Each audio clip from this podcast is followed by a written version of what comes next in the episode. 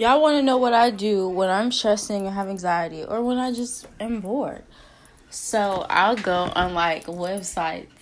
Like this website is actually really good, like for black women and for black people in general, I guess. But mostly for black women. Um, it has like I don't know how to explain it. It has like black stuff, like these phone cases. They have like these drawings of black women on them, like with the Solange type of head thing on, or the thing that she wore at the Met Gala. It's like a Solange phone case, and they have a Rihanna and Bantu knots, but it's a drawing and she doesn't have eyes.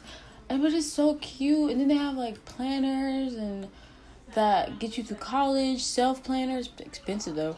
And they have some cute t shirts like cute. But I know I can't afford none of this stuff. So what I like to do, I like to just like rack all this stuff up in my cart and I'll see how much it'll cost and then I'll click off the website because I know I'm not paying for it. Cause I know good and well I'm not paying for none of this stuff because it's too expensive, and we in a period when we in a pandemic and I don't have the money for that, and I'm a student so I really don't have the money, and um, yeah. But that's what I do. Like stuff I want, like I feel like it's a way of manifesting it, and that one day all that stuff will be in a shopping cart, and I'll be able to buy it. I do that on Amazon. This website called LegendaryRoots.com.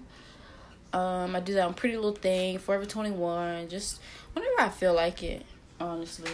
And I just rack some stuff up, and sometimes the cost will like come down, and the cost will be like, hmm. One time it was like four hundred dollars.